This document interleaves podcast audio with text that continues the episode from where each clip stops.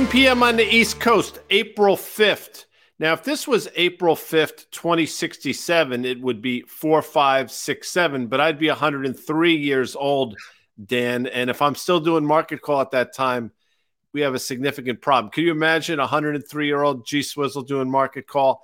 But I digress. This is market call, one on the East Coast, 30 minutes, but we'll probably go longer because in just a few minutes, the great Carter Braxton Worth will be joining us, Dan. This market call brought to you by FactSet, financial data and analytics that are powered by tomorrow. Uh, I'm powered by the fact that the Mets have now lost to the Brewers 10 zip on Monday, 9 zip yesterday, and I think they're about to start the third game of this three game set in a few minutes if they haven't started already. Obviously, looking forward to a sweep by the Brewers. Rangers play tonight. Knicks are in the playoffs. How are you, Dan? I'm I'm doing well. I'm going to be at that Rangers game tonight. No, guys. you're not. Yes, yes, I will against the Tampa Bay Lightning. How about Shoot. that?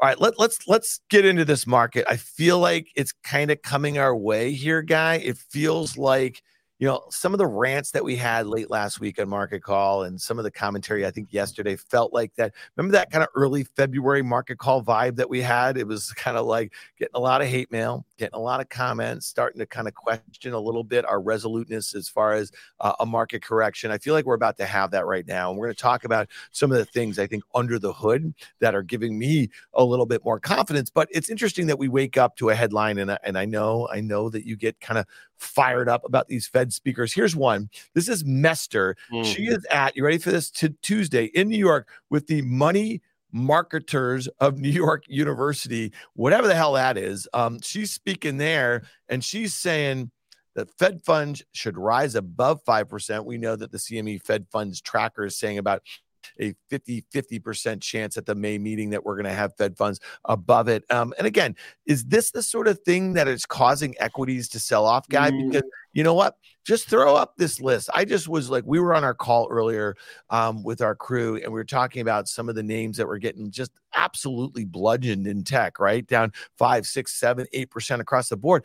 I thought those stocks the Airbnbs and the DoorDashes and the Snowflakes and the Data Dogs and the Zscalers. I thought they were supposed to act better in a rate environment where that's more conducive to long duration assets, guy. Well, it's interesting. Clearly, they've been watching Market Call or they've been listening to Carter Worth. By the way, there's some cat that just joined us for the first time. I want to say his name is Market Chatter with Lee J. First time, long time. There you but go. Welcome aboard, Junior. Um, listen, it's clear that lower rates were working for these stocks for a while and as we've said a number of times they work until they don't and you hit that point of diminishing marginal returns and i think that's where we are here in terms of what rates are doing and in terms of what these stocks are doing because again these stocks need in order for them to continue to go higher they need to continue to grow and we're not in an environment where i don't think you're going to see a lot of growth from these growthier high valuation names so these moves makes sense to me. And in terms of Mester, if you could put that back up, by the way, I'm not one to talk about people's looks, but there's something called a doppelganger out, which means basically somebody that looks like you. And I encourage you folks to go to your Google machine because for you, uh, Ben Stiller fans, and I think Ben Stiller is a genius, Mester looks like his mother.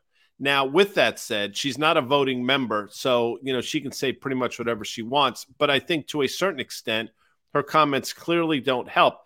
By the way, I happen to agree with her. If we do see a rate cut in the back half of this year, it ain't going to be good. So I'm on board with her. I think more and more people are coming around that way of thinking. Inflation is clearly still an issue. And even Jamie Dimon, who runs the largest bank or the most important bank in the world, spoke to that as well in his letter. Well, it's interesting, guy. And so here's uh, Carl Quintanilla tweeted this out this morning. It was a B of A. Q, uh, CQ. I just call him Q. I know you call him CQ. He's the man, yeah. CQ, and he's a great resource on the Twitter for all this sort of stuff. But you know, this is some charts um, and, and some some outlook as far as disinflation. This is what Bank of America is looking at, and so it is interesting, guy, that you're getting you know Fed speakers um you know speaking to the to higher rates to kind of continue to battle inflation make sure they get the job done but a lot of the data is suggesting otherwise right and so again you know yes we talked a little bit earlier in the week about crude oil and the bounce that it's had um but to me i just think that it's these are going to be competing mm-hmm. narratives for the balance of the year and so if we do go into this disinflationary sort of period for certain things that um, some of these readings track and then we have slower growth I mean, again, you know, this speaks to inflation being higher year over year, right? At a time where growth is slowing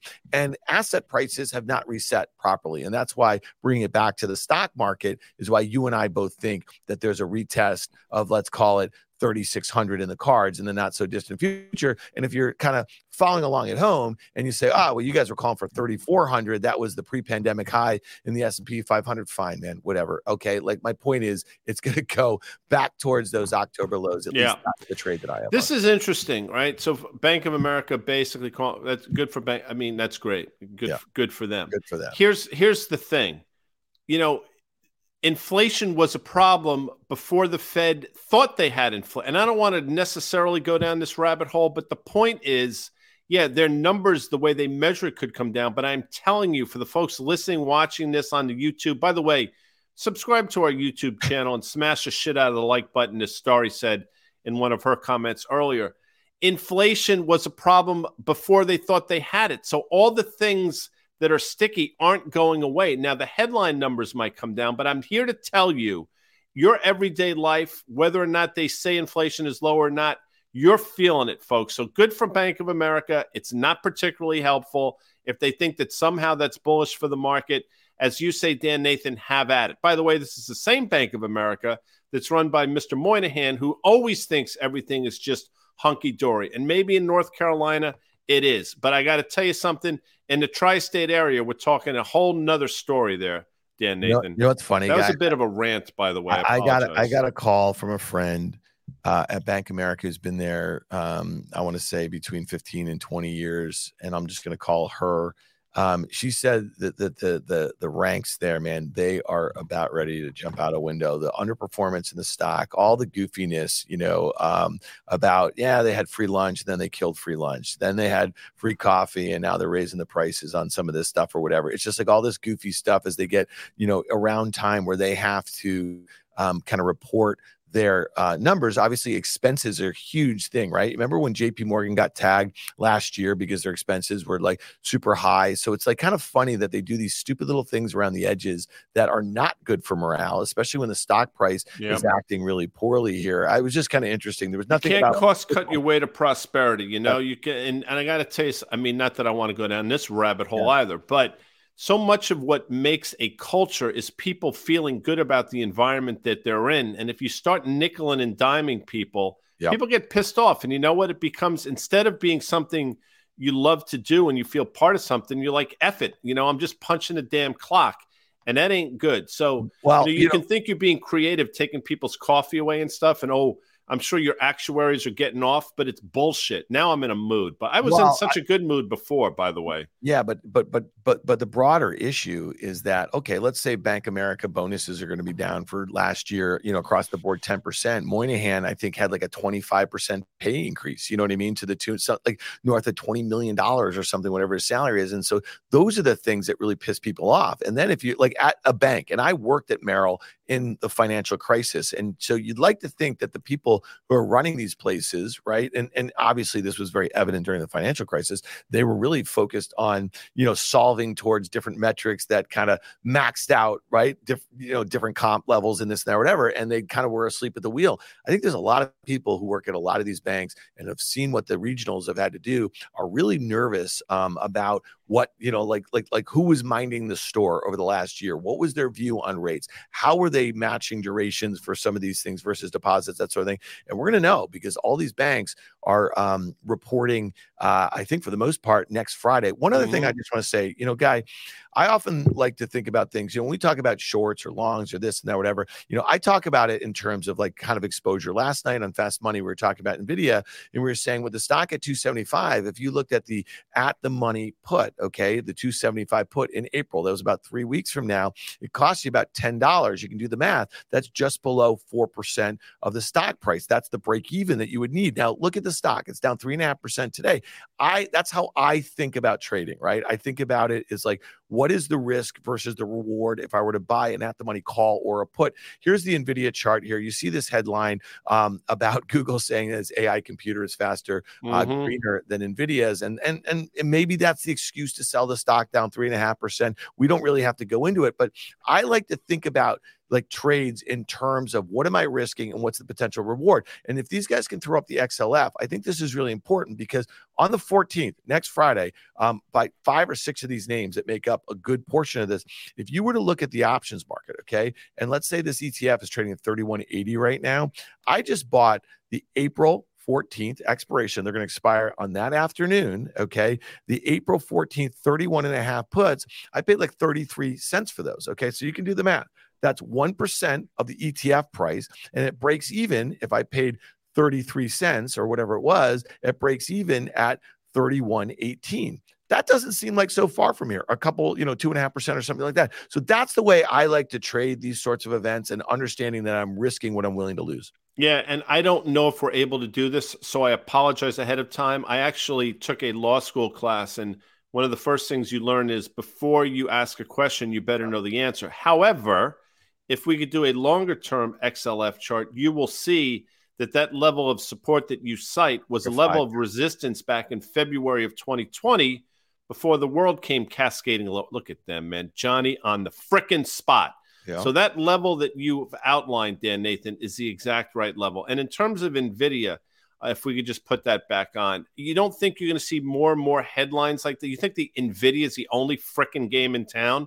They told a great story last quarter, and the stock has more than doubled since the October low. So that's great. But this is not a cheap stock. And I am telling you, in the history of chips, chips are something, Dan, that become commoditized very quickly. And it's to me, it's just a matter of time before this happens as well. So it doesn't mean it's not a great company, but it certainly, in my opinion, shouldn't be trading 20 times revenues and probably what close to 40 something times uh, EPS. But that's neither here nor there. So I like your trade. And and if I may, before we bring in Dubs, you know, anytime you get a couple standard deviations away from the 200 day moving average, which is what we are now, these things become mean reverting at a point. So there you go. That's my two cents in a 30 minute show. Back to you. All right, let's do this. Let's bring in Carter oh, Braxton. Oh, man, Worth I love from, him from Worth Charting. Um, I, there you, there Look he is. How are you? There he him, is. And and you know, listen, we pulled up that Nvidia chart, and that looks a lot like, in some ways, a chart that you're going to look at in a second. But you had a great report out um, on worth charting earlier in the was it yesterday? Uh, it was kind of like you, you were talking. It was something beating a dead horse, and hopefully you, you didn't actually oh, kill on, the horse. on rates. Just not into kind of rates. beating dead animals either. Um, after they're they've they've they've left this earth.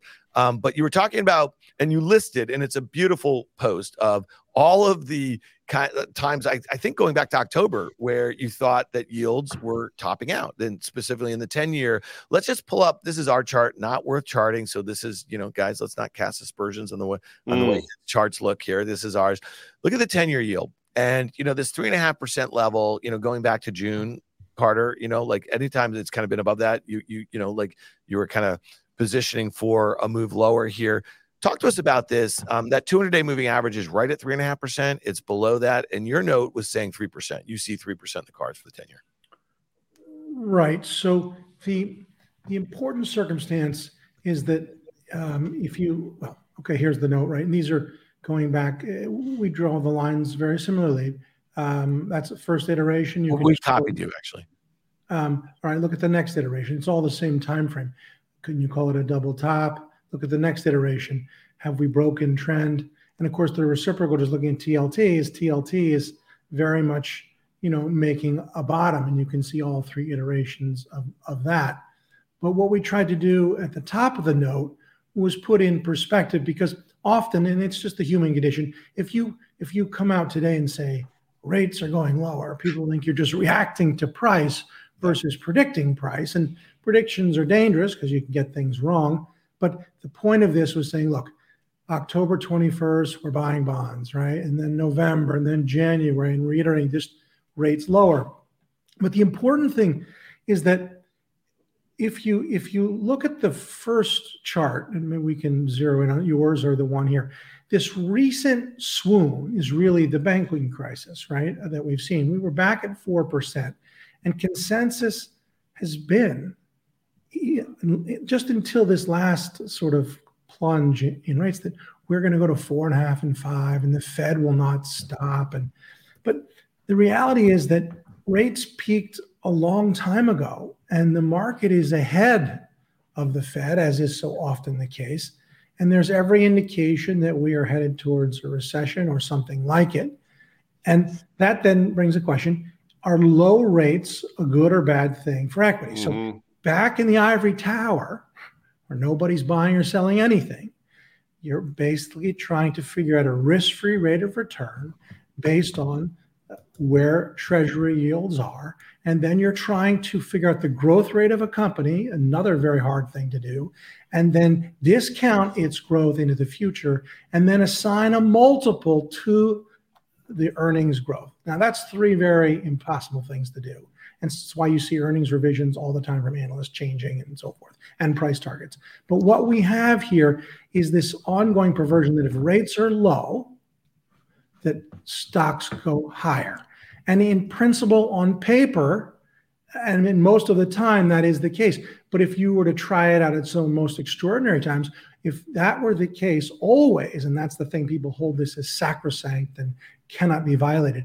If that were the case always, on the lows of COVID, when 10-year Treasury yields were 35 basis points, the S&P should have gone to 9,000. Mm-hmm. All things held equal. And, and at some point, that's the problem with academia. It's really nice and all. It's a little bit like SIVB. They had the money to cover things, but once you get a run on a bank, you have loss of confidence. It doesn't matter what your uh, leverage ratios are and how much reserves you have. The game is over. Anyway, rates lower, equities lower. That's my view. It has been my view, you know, and uh, it continues to be my view.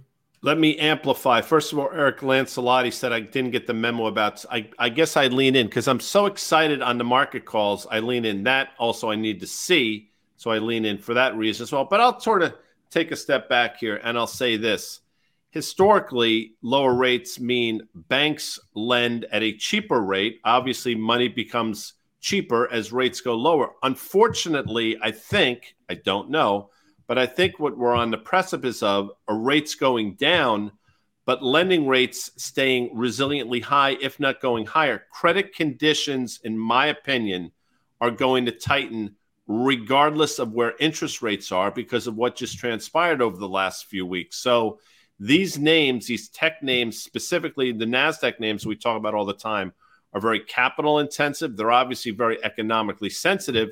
And regardless of what people might tell you, they are still extraordinarily cyclical. Those three things are not necessarily where you want to be in this environment. And I didn't even mention the fact that most of them are extraordinarily expensive to boot, Dan Nathan to boot. All right, let's talk about a stock that you and I both feel is expensive. I think most investors don't really think so, but we're looking at kind of mid single digits at best earnings and sales growth um, for Apple, and it's trading at you know 25 times or something like that. And again, you know, when we think about um, the oncoming recession, we think about a consumer that might become um, a bit strapped. I get it. You know, like Apple's products are no longer this kind of high end aspirational thing. They've become like sort of a, a, utility, a luxury mm-hmm. utility or whatever. And if that's how you want to explain it, fine, I get it. Okay.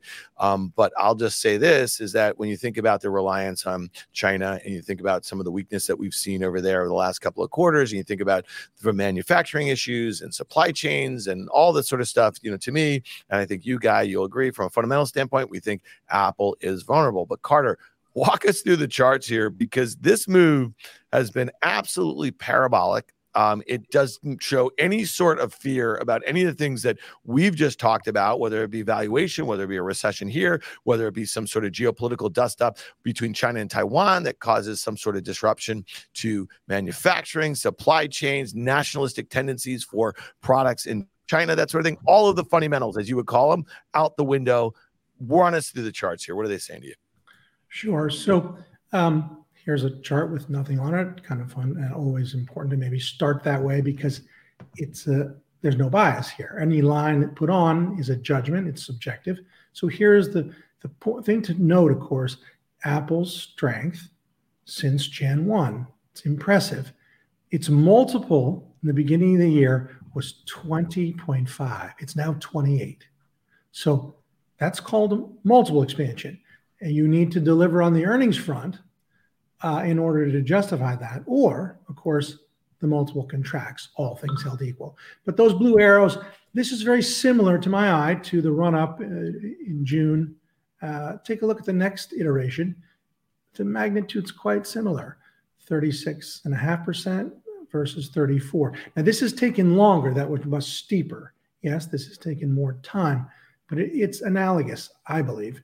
Now, were we to break trend, so look at the next and what you've got here, and the and the angles are different again because this has taken longer uh, to to get up to the 35% plus minus gain. But I put that arrow, I put that arrow in anyway. I put a question mark to acknowledge we don't know that that's going to happen, but I think that's what is going to happen and that we are ultimately, it would take a 2% move from here to get us down to that orange trend line. And ultimately, I suspect we break through it. Yeah, and quickly, Jay Rice, um, who may be King Rice's uh, brother. Anybody in the comments want to share who King Rice is? Feel free. I know Dan and Carter probably don't know, but he says what was breaking down three weeks ago, Merck, Amgen, UNH, J&J, is now bid and what was breaking out. This is now breaking down Apple, NVIDIA, Microsoft. And that's exactly right. Now, I will tell you something that Tim Seymour has said, I think correctly, Dan, that as long as the NASDAQ names stay bid, it's very hard for the broader market to, in fact, go down. But that seems all to be reversing. And you can see it just today in terms of what the NASDAQ's doing vis a vis what the what the Dow is doing. So it's just something to keep an eye on. Again, one, two days is not a trend make but it certainly might be the beginning of something, Dan Nathan.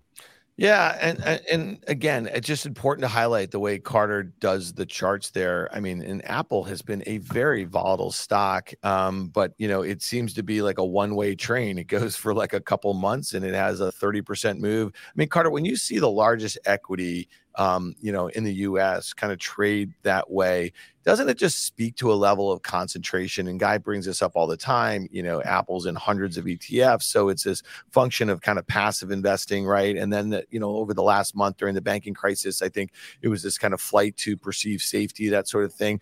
That also presents like really big opportunities, right? And so, um, again, I, I love the fact that you said a 2% move back to that uptrend. But then are you, sometimes you'll speak in terms of like measured moves. What would your target be if it were to break that uptrend? And that could be by the end of the day, if you think sure. about it, right? Where, where, where would you look to take profits if you were, uh, if you were short this thing? Right. We can pull the chart back up so people can uh, see it perhaps as we go through it. But um, it is only 2% lower that gets you to uh, the trend line and the prospective break in trend.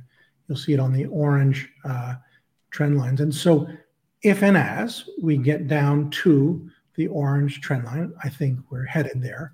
And then in turn we break. Um, how low might we go? I, I, certainly think sort of 140, 142, not to be that precise, but down in there is a reasonable, and that would be just a minimum. Why can't you ultimately go to the low? Because again, if the multiple was uh, 20, 20.5, and now it's 28, on the lows of December. What if the earnings are light? Mm-hmm. What if it's a little bit uh, uh, unhappy? You can you can unwind.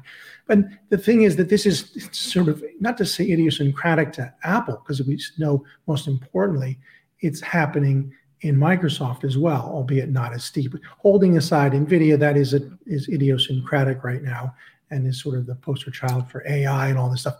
But the, the money flow, and it's the same thing in Microsoft um, and these are the big ones, right?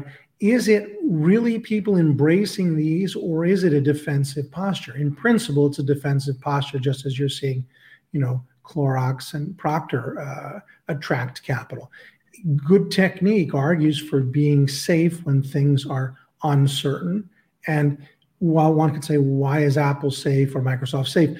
Uh, in principle, back to the ivory tower, back to the textbooks, a, a large cap uh, versus small cap, uh, low leverage, there's not a lot of debt in either of these, mature growth company um, is a safer place, all things held equal, than other areas of the market in the event of uh, economic weakness. And so I think it's a defensive move. It's uh, in many ways, you know, we sent out a note to clients called the face of fear that the actual moves up in Microsoft and Apple are not so much an endorsement of those names, but a money flow thing, people going mm-hmm. to where they almost have to go, the high ground. And if you think about it, even it's so they're so mature at this point, right? Um, it's not a CRM, right? It's not Nvidia.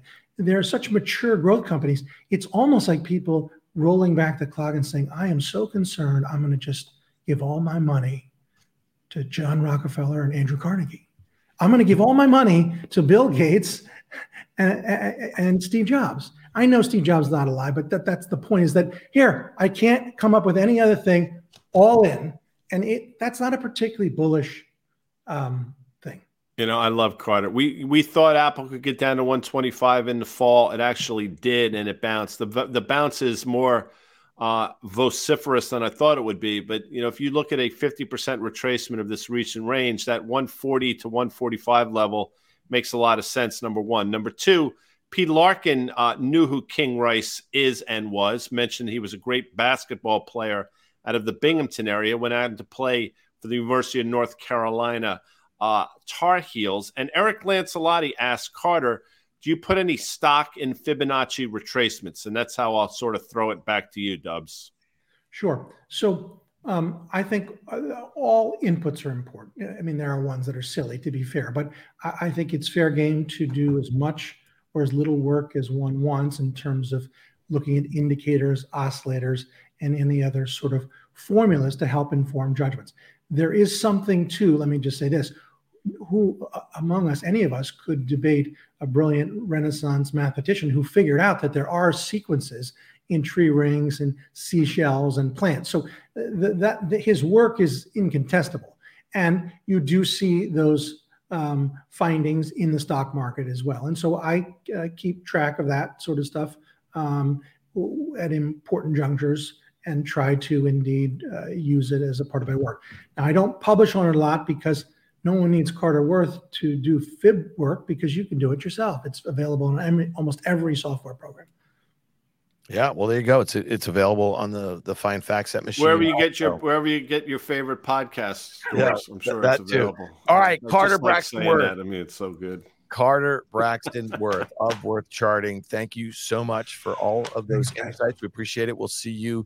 Uh, I think you're on Fast Money tonight with us. I mean, I think that's uh, yeah. We just can't quit each other. All right, bud. We'll see you later. Thanks. Yep. Mike Cole saying guy must own a word of the day calendar. False. I do not. That is many years of education coming to fruition. And somebody's pointing out that the Yankees are on the board early here against the Phils, one zip stating that's all Gerrit Cole probably needs today. I would tend to agree if we were later in the summer, but you figure Cole goes maybe six and you get into the pen. So I like where you're going with that. I am not as, um, I don't know, resolute as you are on that one, Dan. Back to you, by the way. Yeah. Um, Dan hates. See, Dan hates it when I go off let, on these sports let's hit things. A couple. Let's let's hit a couple stocks, and, and they could be just random from from some hard hit stocks here today. Let's pull up Zscaler. Let let uh, mm-hmm. ZS. Okay, this stock on seemingly no news is down 8%. I also think it's really interesting that it's down 10% on the year. Okay. So, especially when you consider how much some of these really hard hit stocks last year, specifically in tech, um, how they got out of the gate. So, this stock in, at its lows in January was trading 100. And then at its highs in early February was trading 143. And now it's round trip that entire move. Let's see if we can back this out and look at a five year chart. Okay. So, Guy, to your eye, The next level of support, if it breaks 100, is going to be that 2019 high. That's right. Okay? That's about $91. And then there's that gap. Okay. So that's from uh, May of 2020. Okay. That's about $80. Okay. So you got 90, then 80. And there's just no support. I mean, like, and I just want to make one other point this might be a perfectly fine company. Okay. It, it, might be a great company. This company is trading at 66 times earnings and about nine and a half times sales. That's this year. And then next year, okay, it's trading about 52 times earnings and about seven and a half times sales. And I want to really just make the finest point I can about this. On an adjusted basis, it looks like Zscaler makes money. On a GAAP basis, that is generally accepted uh, accounting principles, they lose a lot of money. Okay. Mm-hmm. So they're expected this year in 2023 to lose, you know, $230 million. That's on a revenue base. I just want to be really clear here of 1.6 billion or so. That is growing very fast at about 30%. Okay. So if you want, if you're asking yourself, why would a stock that's growing 30% a year, their sales, why would it sell off? And it's in great end markets and all that. Why would it be selling off, round tripping its whole move down in the year, in a year where we have the NASDAQ up 18%, the NASDAQ 100, and then the NASDAQ composite up 14. So speak to that a little bit, guy. I hope I kind of walked it through. Well, you did yeoman's work, and I think you're exactly right. And I'm not I'm just saying because I have a memory like what's that big gray thing in elephant. like it's an elephant. Nairobi? Yeah. Elephant and they have good. Apparently, they have great memories. Oddly enough, as do I. And I think it was on Monday of this week, if I'm not mistaken, and Amanda, I'm sure, is nodding her head, that we got a question about CrowdStrike, which yeah. is extraordinarily similar. So if you could put up a CrowdStrike chart, because this is going to sort of make the point that you're making on Zscaler. What I said about CrowdStrike to the person that asked, I said, if you're long the stock, if you've enjoyed this move higher, it's time to take some money off the table because as my eye looks at it, we are right up against a downtrend line. And if you look at the move today, Dan, that speaks to exactly that. So that was somewhat, you ready for it, Mike Cole? Prescient on our part to take that question. Thank you. I and, said and, prescient. Yeah. You said prescient. Yeah. Well, there's a C in there. I mean, well, I, it's a silent C. well, not frank. really. I think you should. Is there a thing where you could hit a, a machine and it pronounces it for you, like GPT? Hey, yeah. so all right, let's anyway, hit another. But but, but there you go. So to oh, go back to your Zscaler, I think that's where we're on the brink of. Okay, all right. Let's pull up Deere. Uh, that's good D-E. job by me remembering this shit. Let's pull up Deere. De this stock on Monday morning, guy. This Monday, the mm-hmm. day that you were talking about CrowdStrike that sure. you just brilliantly remembered from two well, days. Amazing. I don't make the, you know, listen, I didn't, I mean, I don't make this All shit right. up. I mean, it's, what do you think? On Monday morning, guy, this stock almost kissed 420. Okay. Mm-hmm. 419 and a half. And today it is trading at 374 and a half. Okay. So this is not a small company. Okay. There's no headline. I don't see there was no earnings miss. There was no pre announcement. This is a $110 billion market cap company that's absolutely getting destroyed today. For what reason? Where's the news? What's going on here? Well, if you look at the ISM data, if you look at some of the manufacture, I mean, everything points to a significant slowdown.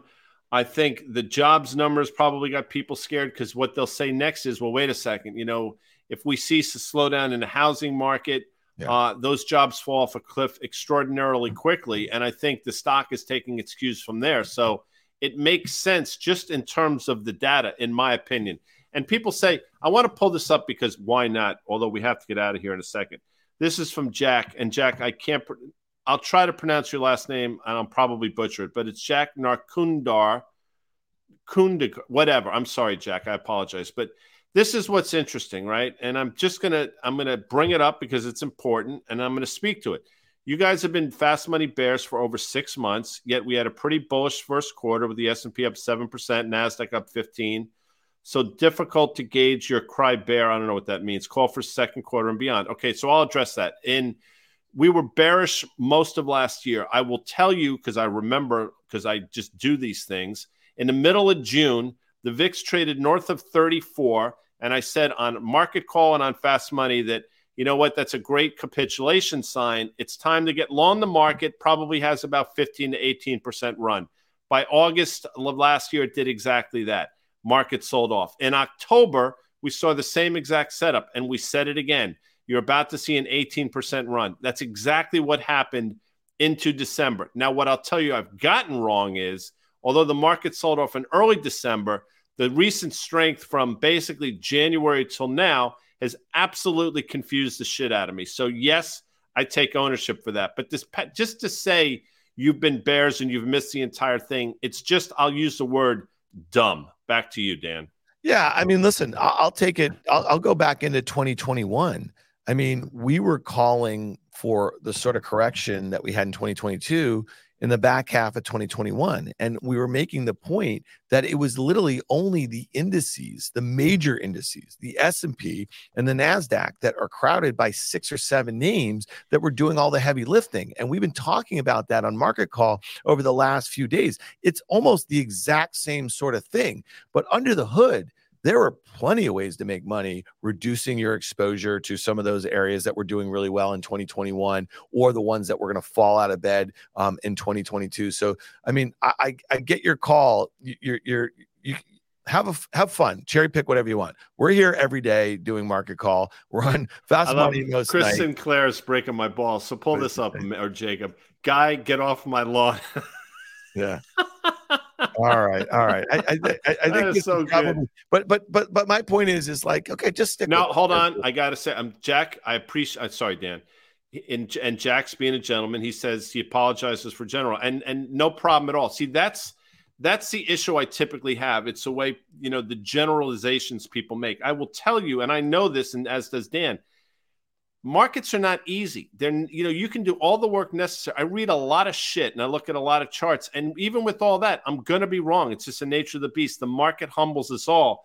But I will tell you, unlike many people that parade their asses onto some of these networks, I'm not one of these people that's always right. No, I caught the bottom, I sold the top. They can go fuck themselves. And yes, I use that word by choice. So you know we're trying to do this every day. We're trying. We're, we're as honest as we possibly can be and I get it; it ain't for everybody. Back to you, Dan. Wow, I mean, I don't even know what to say with that. I, yeah, I nothing to say. I, am gonna I'm gonna take us out. I mean, l- listen, um, there's some funky stuff going under the hood um, here in the market, and and you can just kind of continue, and and you can just kind of keep. If you think that Q1 market action in the S and P and the Nasdaq is something that makes you want to kind of um, get more bullish, then I, I don't really know what to say to you because to me, it actually there's stuff just screaming the, the volatility in the rates market and the fact that we've seen yields come in as, as fast as we have in the face of what we just started this program talking about with Fed speakers like Mester um, coming out and saying that rates should go higher and stay higher. And you see the 10 year yield where it is at a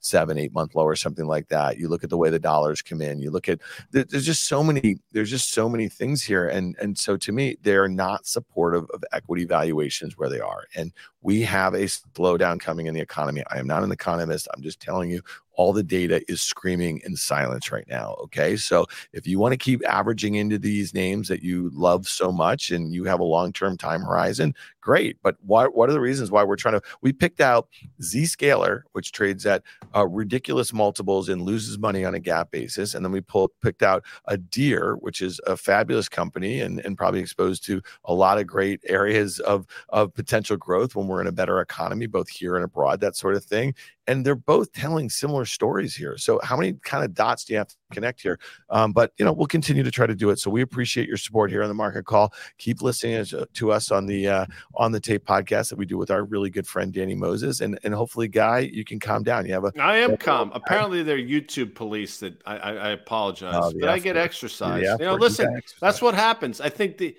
I tell you what, when I when handles change to six, I mean, the older you get, you know the less inclined you are to have a filter. Not that I've ever had one, quite ever. frankly, but you know what little I have is probably going to sort of deteriorate continuously into my 60s, Dan. But I know nobody cares. Yankees up one zip. Mets, is it a must-win game in April? I don't know. But you just got smoked two days in a row. Max did not look good yesterday. It's again, Dan's gonna be at the Ranger game tonight. Check him out if you're there. Shake his hand. Um, that's it for Market Call. I want to thank, obviously, FactSet Financial Data and Analytics, powered by Tomorrow, the great Carter Braxton Worth, and I want to thank our audience. I appreciate all comments, and we try to address what we can. Um, and thank you for that, Dan. We will both be on CNBC's Fast Money this evening at five o'clock We will be back tomorrow with EY from SoFi. Subscribe to our YouTube channel if you don't, and smash the like button. I don't know why, because it sounds like a fun thing to do. Just smash it. Just why not? Yeah, go ahead, do it. Thanks, guy.